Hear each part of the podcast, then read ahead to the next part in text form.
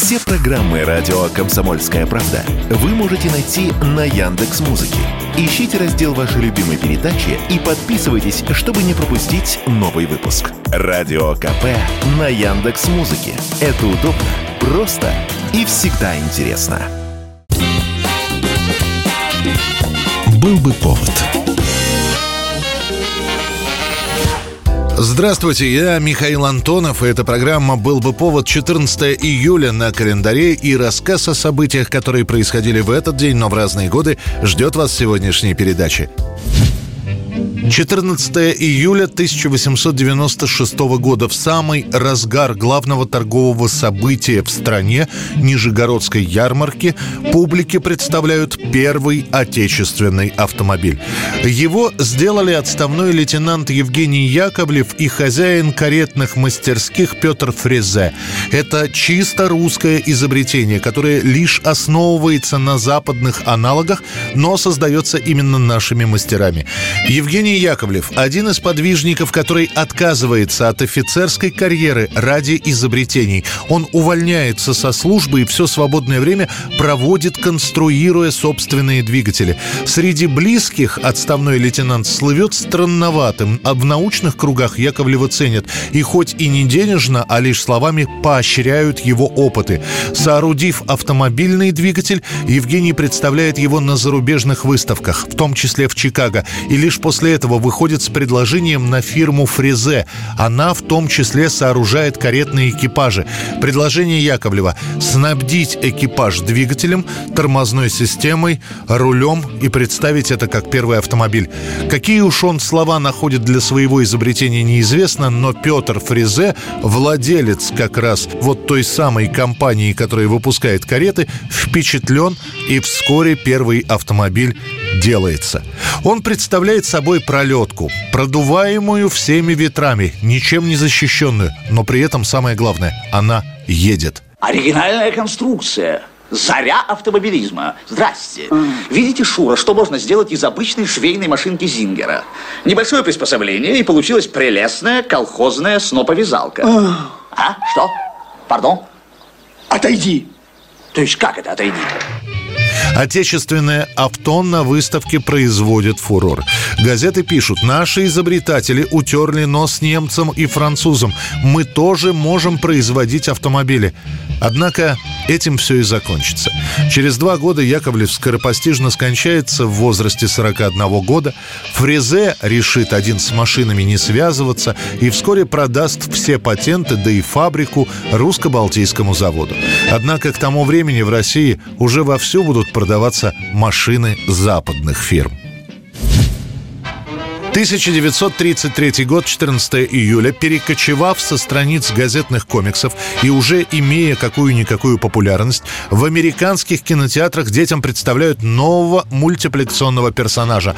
Он говорит странным сиплым голосом, у него постоянно прищурен один глаз, и непонятно, это такая привычка или глаз вообще отсутствует. И самое главное, у него непропорционально большие руки. Это все морячок по имени Папай. I paid the seal I paid the seal the man. I'm drunk to the finish, cause I ain't been.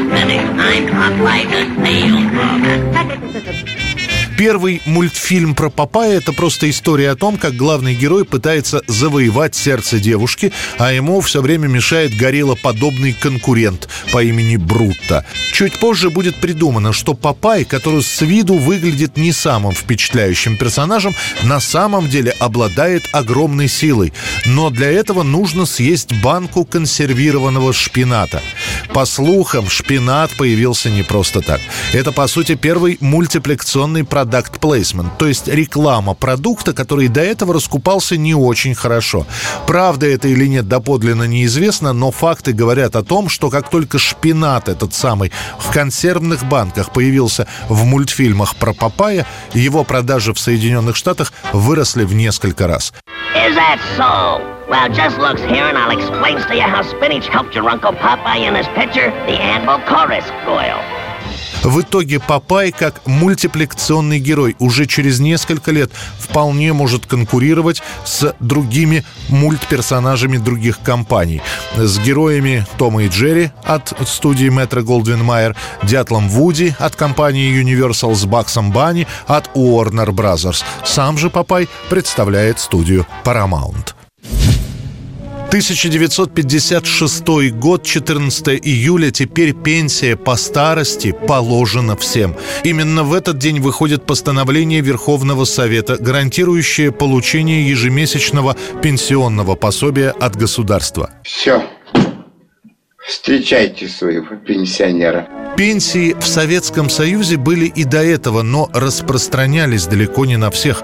И каждая из таких пенсий, по сути, была индивидуальной. В 24 году пенсии по старости ввели для преподавателей вузов с 65 лет.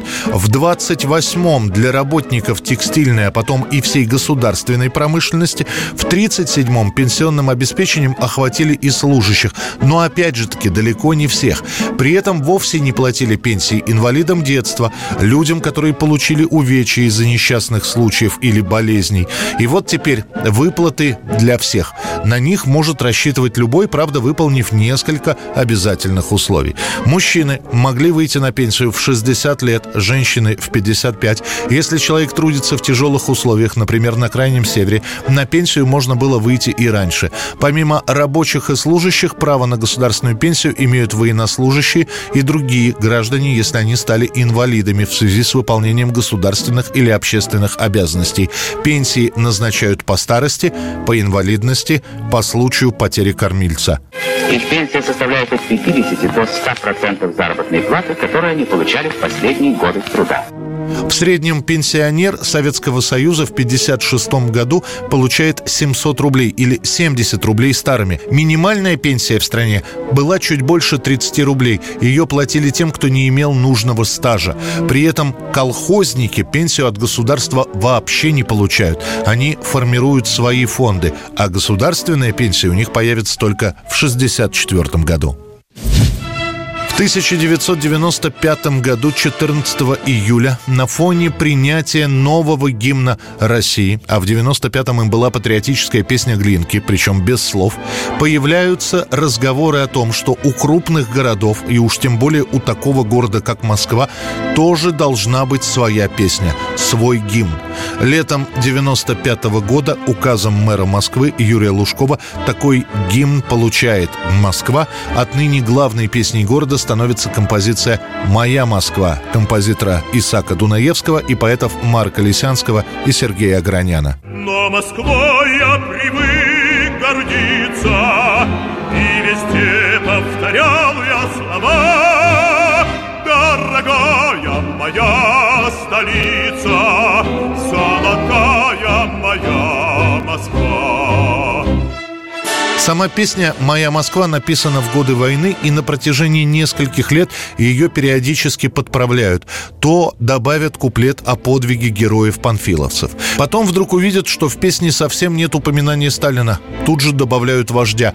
После знаменитого 20-го съезда Сталина из песни спешно придется изымать и так далее. В итоге, когда в начале 90-х Лужков собирает комиссию и говорит о том, что у столицы должен быть свой гимн, песня «Моя Москва» сразу становится одним из главных претендентов. Правда, были попытки и современных авторов написать оригинальные тексты и музыку, но было понятно, что конкурировать с композицией, которая звучала на протяжении последних 50 лет отовсюду, практически невозможно. В июле 95 года «Моя Москва» становится официальным гимном города. А мы все вышли для того, чтобы все члены правительства вместе с Кобзоном спели гимн Москвы. 1969 год, 14 июля, на фоне растущей популярности Владимира Высоцкого как барда, исполнителя песен под гитару, выходит фильм, в котором Высоцкий играет одну из ролей. Это лента Киры Муратовой «Короткие встречи». Высоцкий, как и в ленте «Вертикаль», с бородой и с гитарой. Поговори,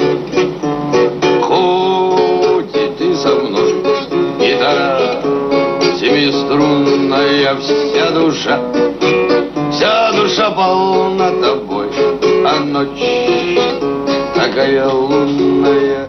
Сама картина «Короткие встречи» пройдет в прокате скромно, но те, кто уже тогда слушал Высоцкого, а после будут ходить на его концерты, станут после этой картины периодически просить его исполнить «Цыганочку», которая звучала в одном из эпизодов. В итоге Высоцкий, который в коротких встречах пел фактически классический вариант песни, напишет свою версию, назовет ее «Моя цыганочка», и она станет одной из самых популярных композиций Владимира Семеновича. Это была программа «Был бы повод» и рассказ о событиях, которые происходили в этот день, 14 июля, но в разные годы. Очередной выпуск завтра. В студии был Михаил Антонов. До встречи.